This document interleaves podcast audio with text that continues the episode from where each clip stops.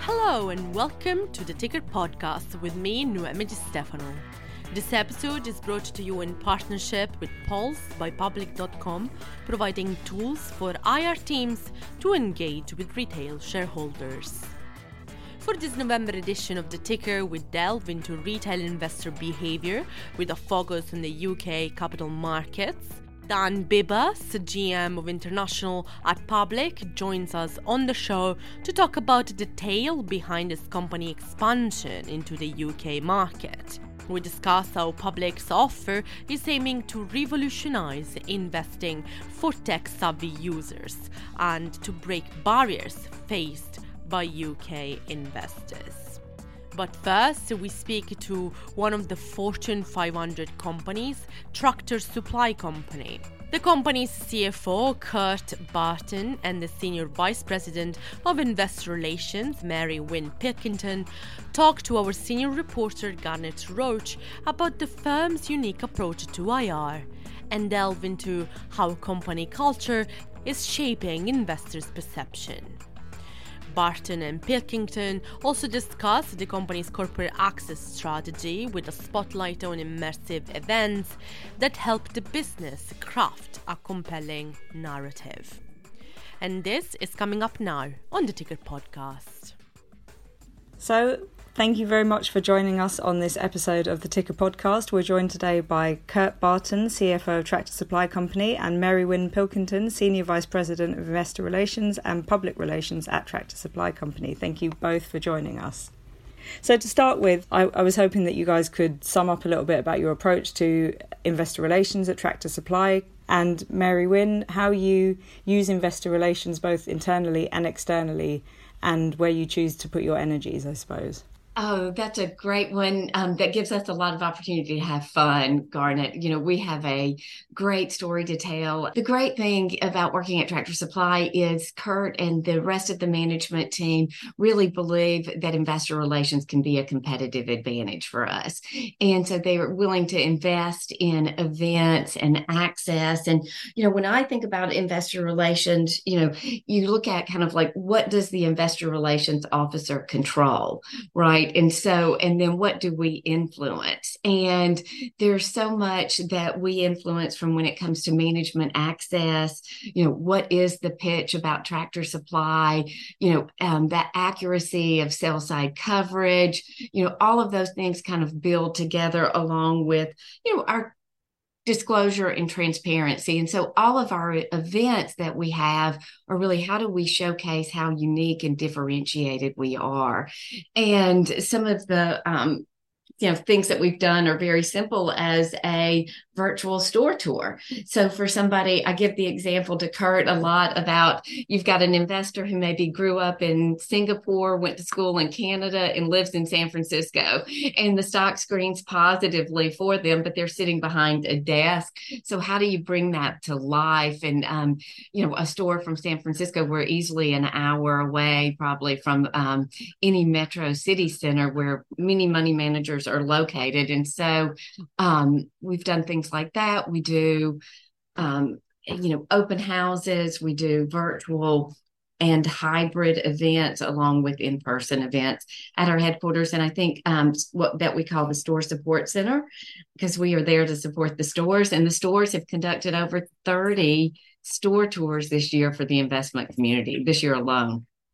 Wow that's a lot. That's very interesting. Um, and Kurt, you you mentioned company culture and how important that is to Tractor Supply, and I was wondering how that I suppose weaves itself into the investor relations program, and whether or not that translates into a high proportion of retail shareholders as well. Yeah, it is a it's a critical point. Uh, I'll start with saying Tractor Supply is a you know a customer service lifestyle culture based organization. So uh, we believe our culture and our team members are critical number one asset and a, and a significant differentiator. So of course, we want that to come out into our investor relations. It is part of our targeted strategy for the investor that we want, the long term investor, the investor who is interested in a great, solid culture that has uh, strong team member engagement, uh, low turnover. So, first off, our position is, is that that's the part of the target investor that we look for. So, we very purposely uh, bring culture in. And what we do particularly is we make sure that culture comes out uh, either very formally as a topic or we weave it in to our investor relations uh, conversations. When Hal and Mary Wynn and I are having that conversation, we love it when they ask about culture. And if they're not, we're weaving it in. So Mary Wynn hit one aspect of it, which is customer service. So uh, to have customer service across all channels and across across all aspects of our business, uh, we ensure that even at our store support center, often referred to by other companies as their corporate office, but our store support center, uh, that we hire people that are customer service oriented and then they understand our philosophy is we serve those who serve those who serve our customers.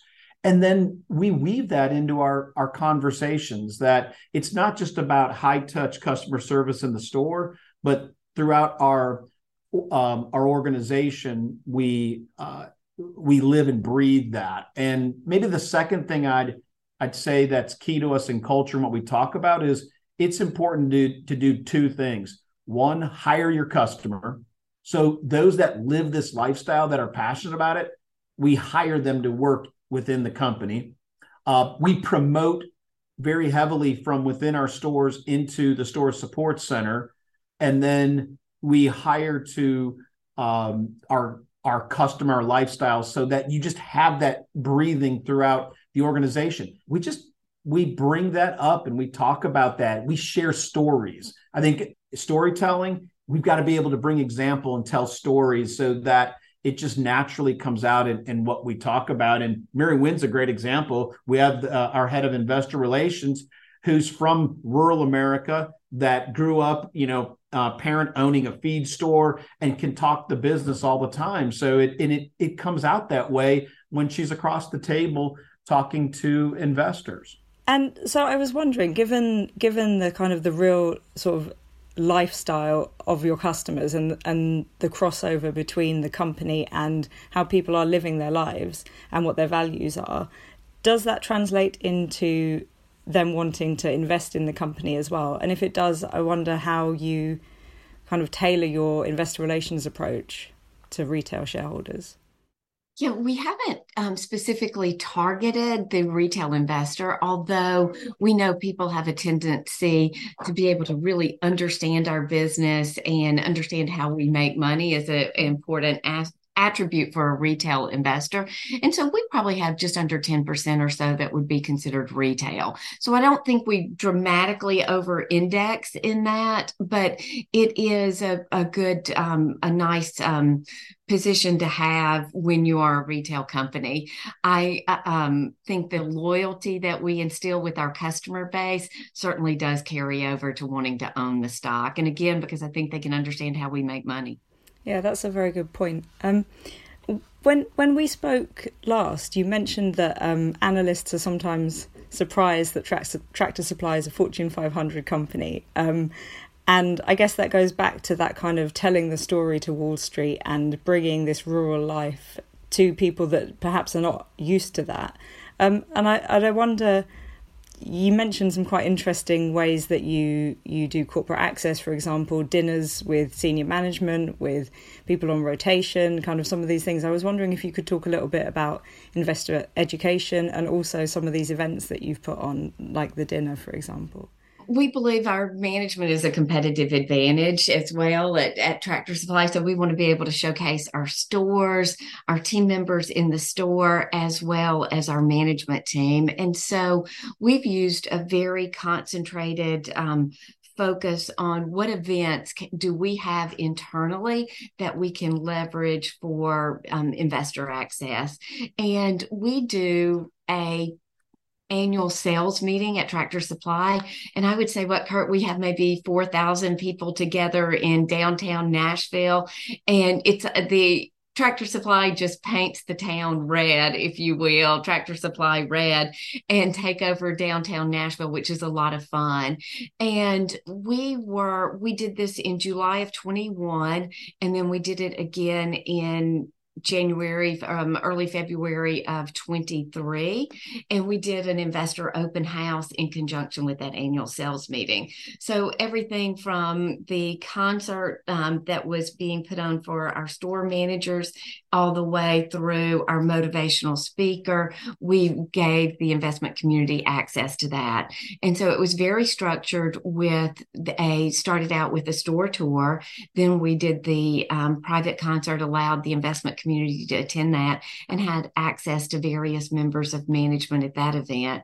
And then we followed that the next day with a walk on our vendor showcase floor. We have a, probably over a thousand vendors that come and set up booths explaining products and doing product demos and what's new and innovation and what's selling in what regions of the country. And, you know, it's really educational for our store managers. And then we tag on and we have our divisional merchandising managers um, that are officers of the company conduct those tours of the vendor showcase floor with the investment community. So they really get a feel of interaction of our vendors who are providing the products to our stores and how our store managers are viewing those products. And it's one of it's some of the investment community's favorite time at Tractor Supply is being on that vendor showcase floor. And it's um, from there we did um, roundtable luncheon where we had topics that each table, you know, whether it was real estate or finance or supply chain, customer insights. We did a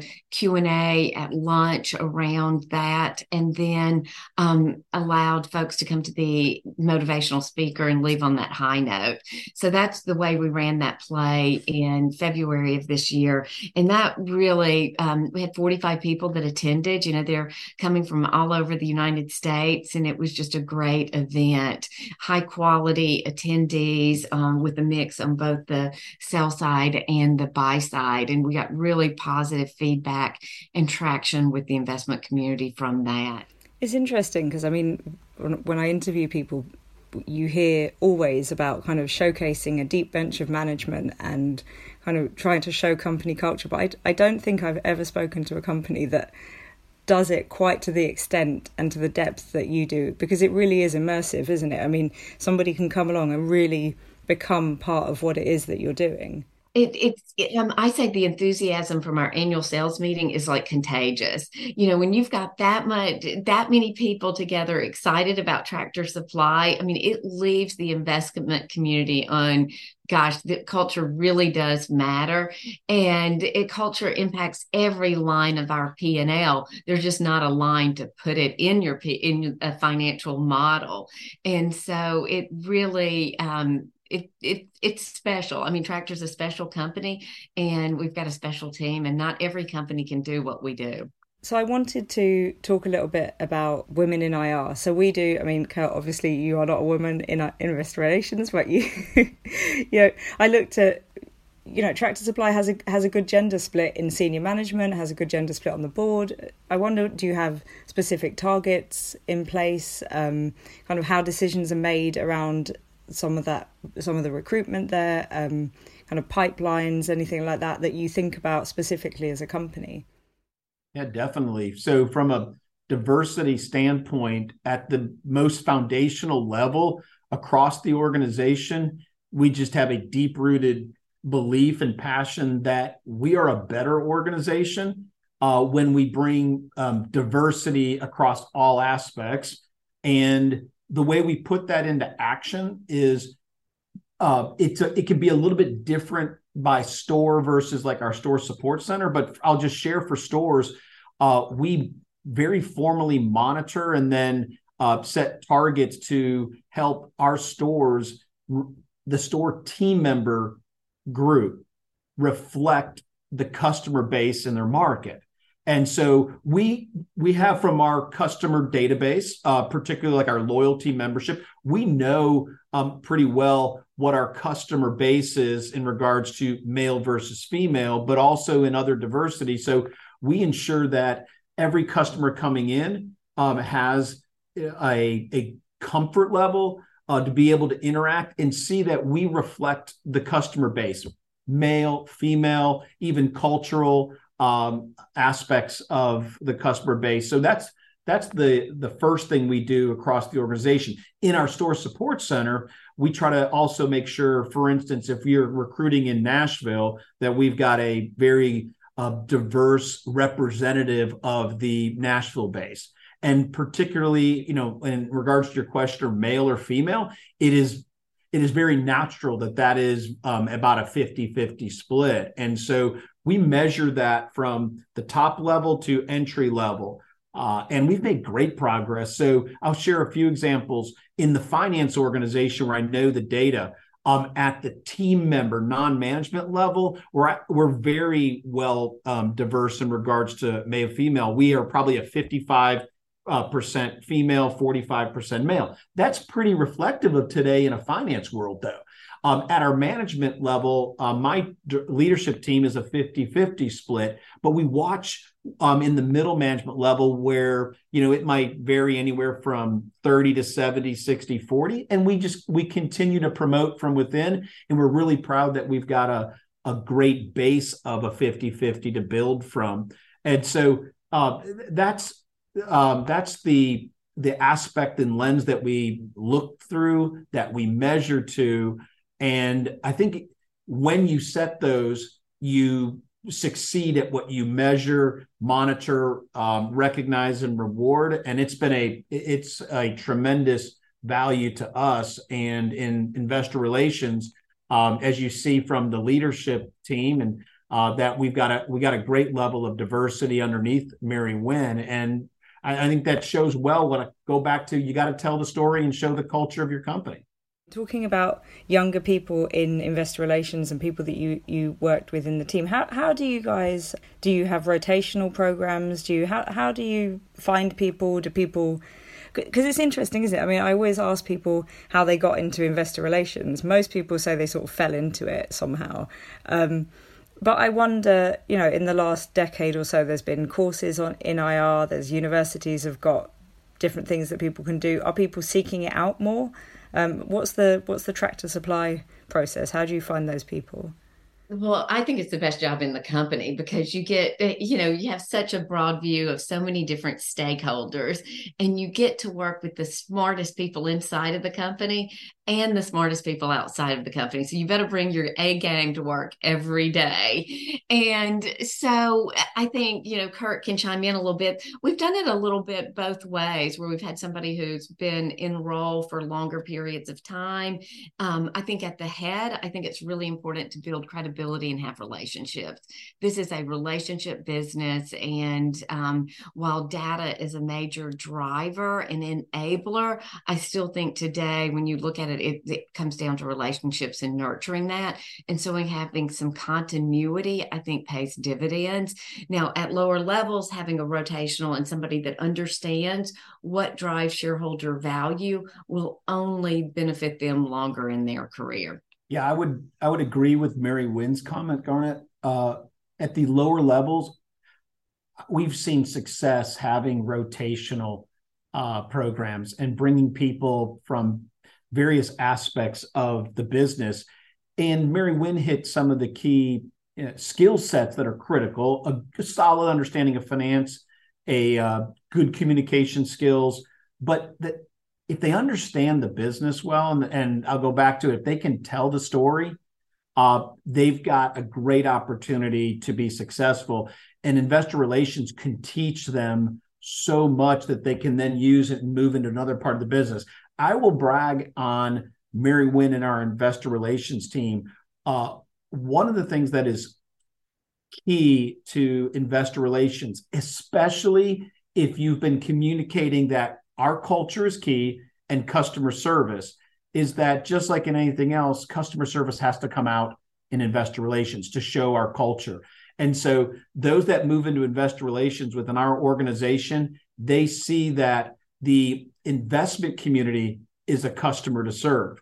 Uh, having immediate or that same day returning of phone calls, uh, knowing people's names and backgrounds. We say in our stores, it is important for you know your customer's name, learn a new name every day. Re- you know, acknowledge your customers by name. Well, Mary Wynn is the best at knowing everybody's names, spouses' names, kids, dogs, and events. And I'll, I'll just give you one example that she does great to just continue to help, like Hal and I if we're going to meet with an investor, she'll say, by the way, you met with give in the you met with person A three months ago. Remember, their daughter goes to the same college that your daughter went to, and so and then sharing that so that our our culture comes out in conversation. And that's just another example of what I think great investor relation uh, programs can do for your organization is uh, bring relationships into it and you've got to be able to connect and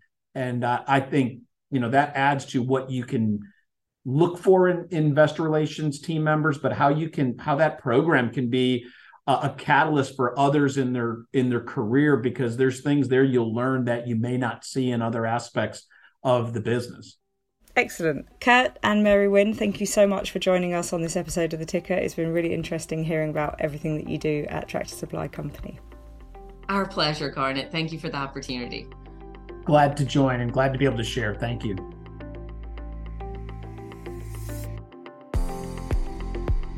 Companies are always looking to build stronger relationships with current and potentially new investors. If you're a public company, Pulse by Public.com can help you build deeper relationships with your investors.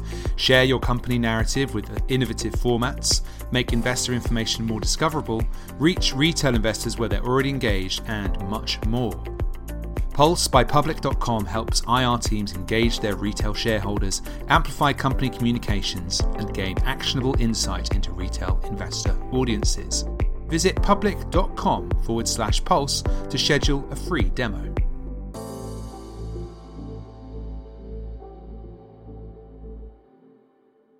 Welcome to IR Pulse, the segment where we talk to IROs, analysts, and other executives about current trends in the investor landscape and their implications for IR.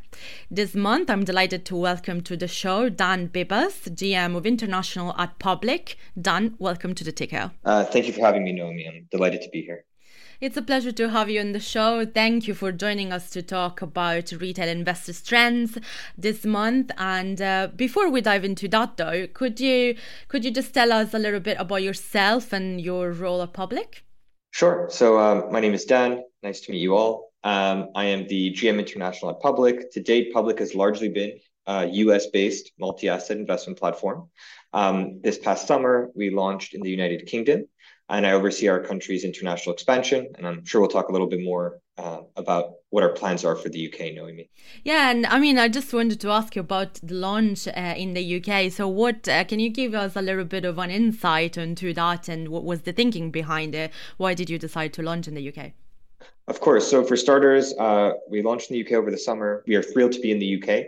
Uh, we think this is a natural evolution next step for a company like Public, which has um, really grown steadily in the last few years in the United States. When we look into the United Kingdom, I think there are probably three things that we think make it a, a very attractive opportunity for us, uh, an attractive opportunity for us to have a, a positive impact on retail investors.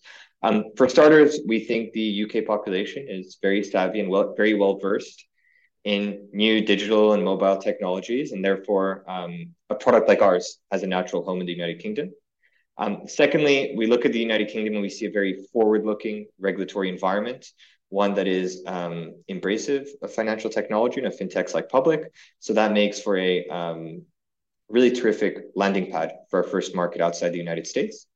And finally, we also see in the United Kingdom uh, an environment where, even with all the innovations of the last few years, the average retail investor is, in our opinion, not receiving enough information uh, not enough support in how they go about their investment.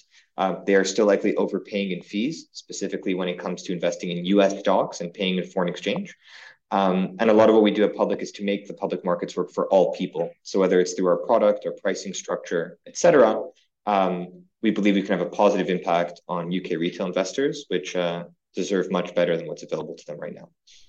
That is uh, really interesting. And I just wanted to pick up on the point of, retail investors and just ask you a little bit. Uh, I, I, want to know about the differences between uh, UK and US retail investors, but also, I mean, maybe to start with, what, what do you say in the current economic landscape are the, the top factors that are that matter to retail investors in general and what is influencing their decisions and what types of strategies are they prioritizing?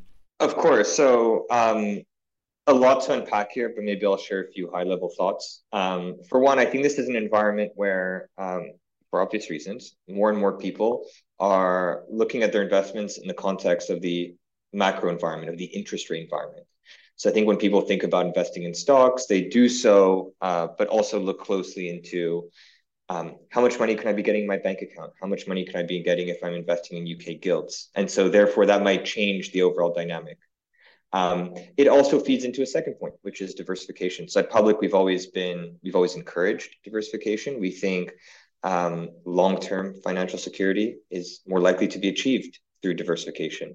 Um, and now is a time where there are still uh, plenty of opportunities in equity markets, but also other opportunities to counter that or to diversify that um, within the interest rate environment. Uh, and you know, this also comes at a time in the UK where incumbents and banks are under a lot of scrutiny because um, they are not necessarily passing on those gains from higher interest rates downwards to customers. So uh, a lot of different things, but hopefully that those two um, give you a flavor of, of what we're seeing.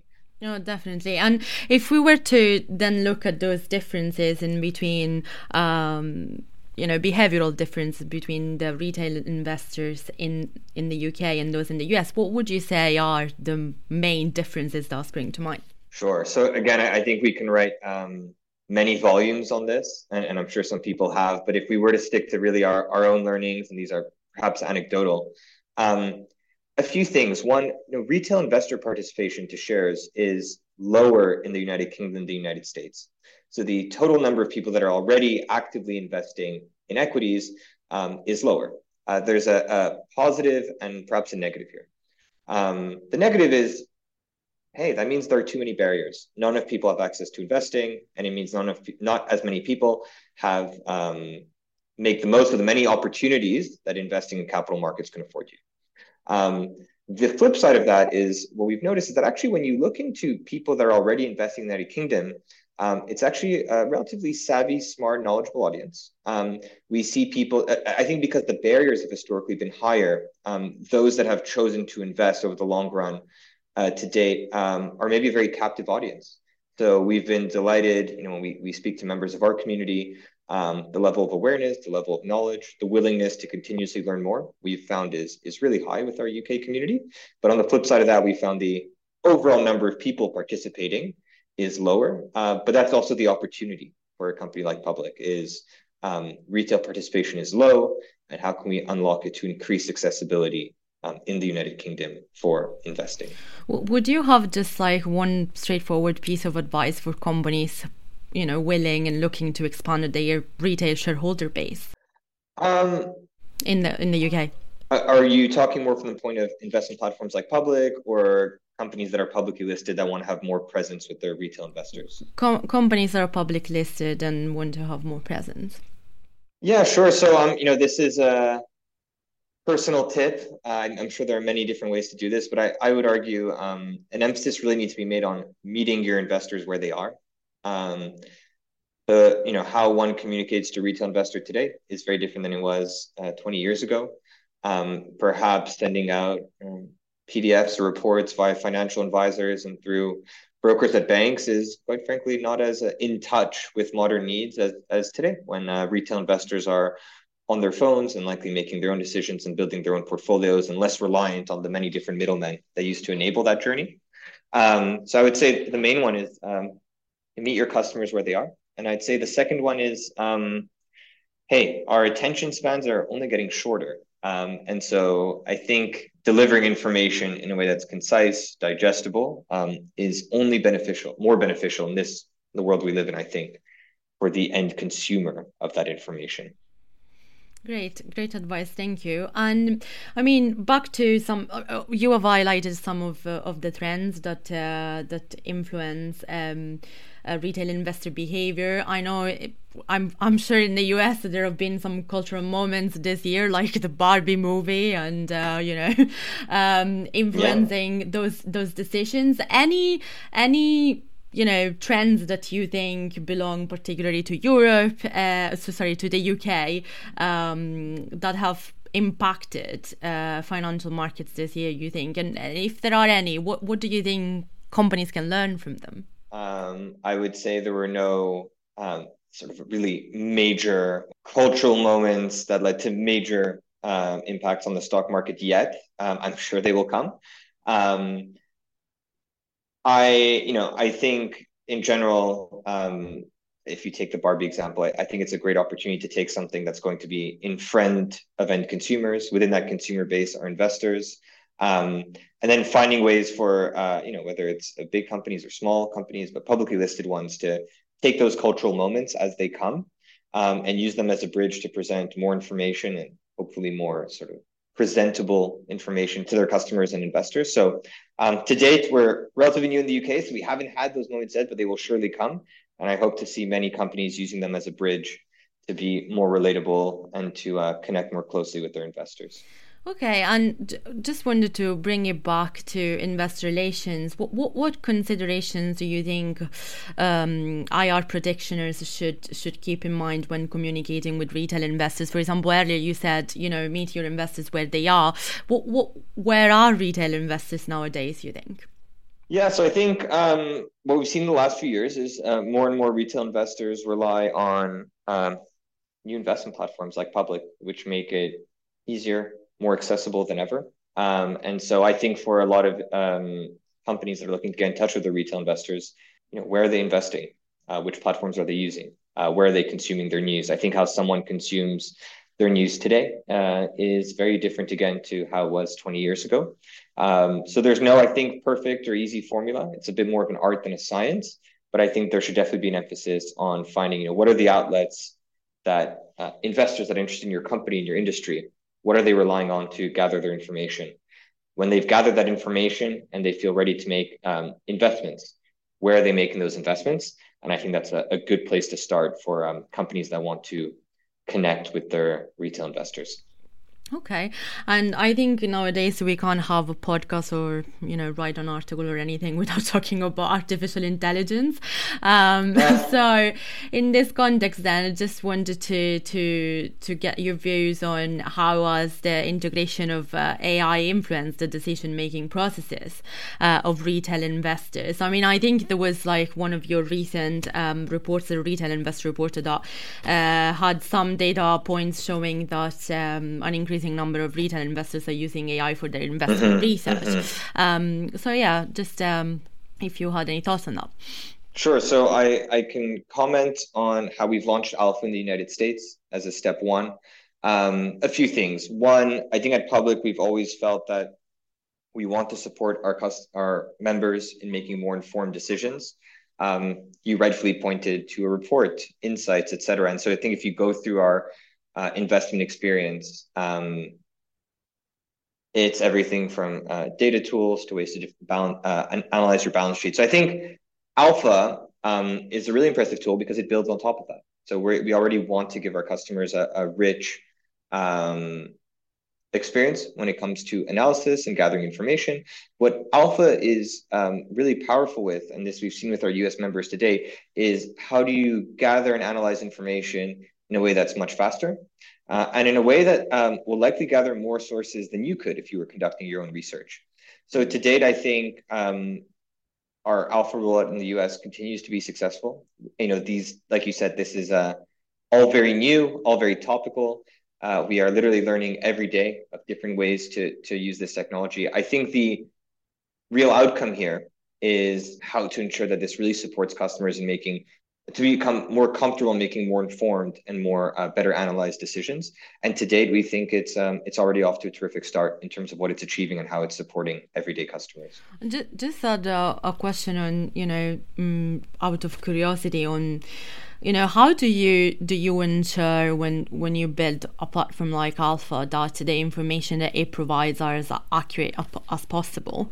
I mean surely that is one of the questions that your um, investors and users would would ask as well. Um, of course. So one is um, there is a tremendous amount of, amount of quality control. And this isn't just for alpha. Um, any new product new feature is uh, you know built carefully with the interests of our customers at the, the very top of the list. Um, and then once it's ready to deploy, we will uh, conduct all kinds of quality quality control. The idea here is to uh, ensure that the information is comprehensive, accurate, and will ultimately support our customers. Um, over time, I think we're going to be able to go into more and more complex questions and answers whilst increasing the level of accuracy. Um, but it's also important to, to highlight that this is all relatively new. We are very much at the forefront of this, um, but it's still very new. And uh, I'm, I'm sure, you know, if we if we have the same conversation in a month, um, we'll have more to share because uh, it, it's really changing every day. Yeah, I I I can see that. Um, okay, just to wrap up, then, just uh, wanted to ask you about uh, Public Future Plan. Are you going to launch uh, any other projects that are currently available in the US, um, here in the UK, going forward? Yeah, sure. So um, obviously, when we decide to launch in the UK, it's part of a, a very long-term plan to make uh, the UK part of uh, our, our you know, broader ambitions at Public. Um, there are two sides to this. Is um, sometimes there are products we have in the in the US um, which could be really helpful uh, for our UK customers. At that point, we, we'd want to have parity between our US product and our UK product. There are other instances where we can see from customer demand or customer feedback that there are local UK products and features um, that need to be designed and built specifically for our UK audience. Um, and so we definitely have plans to continuously um, iterate the product and see it evolve. And I think over the next few months, no doubt years, um, we're going to be shipping out features really dependent on, on customer demand and customer feedback. Sometimes that will be products we have in the US that we hope to see land in the UK. And sometimes we'll be building things that we think are specifically helpful and tailored to a UK audience. Okay, I'm looking forward to seeing you what you do next. And thank you for joining us on the show. Thank you for hosting me. Nice to meet you. AI has the power to revolutionize investor relations, driving efficiencies in both market analysis and shareholder communications. However, there remain some major obstacles to its adoption concerns around privacy, transparency, reliability, and a general lack of awareness. Join us in New York on December 1st at our AI for IR forum to gain practical insight and intelligence on how IR teams can make the most of AI in an ethical and risk averse way. The event will be supported by insights from our AI Working Group, in partnership with Notified, a network of global IROs and finance leaders at the forefront of this transformation. Take part in panel discussions and roundtables to find out how you can get started on this exciting journey that is shaping the future of IR. To find out about this event and others, head over to irmagazine.com forward slash events and secure your spot. We look forward to seeing you in New York.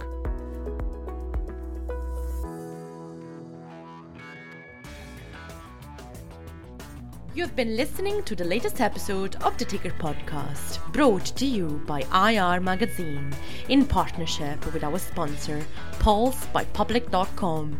Huge thanks for their support. You can learn more about Pulse at public.com forward slash Pulse. Thanks also to everyone who took the time of being with us today. For our listeners, if you enjoyed the show, make sure you like and subscribe, leave a review on iTunes, Spotify, SoundCloud, or wherever you get your podcasts from. Until next time, thanks for listening.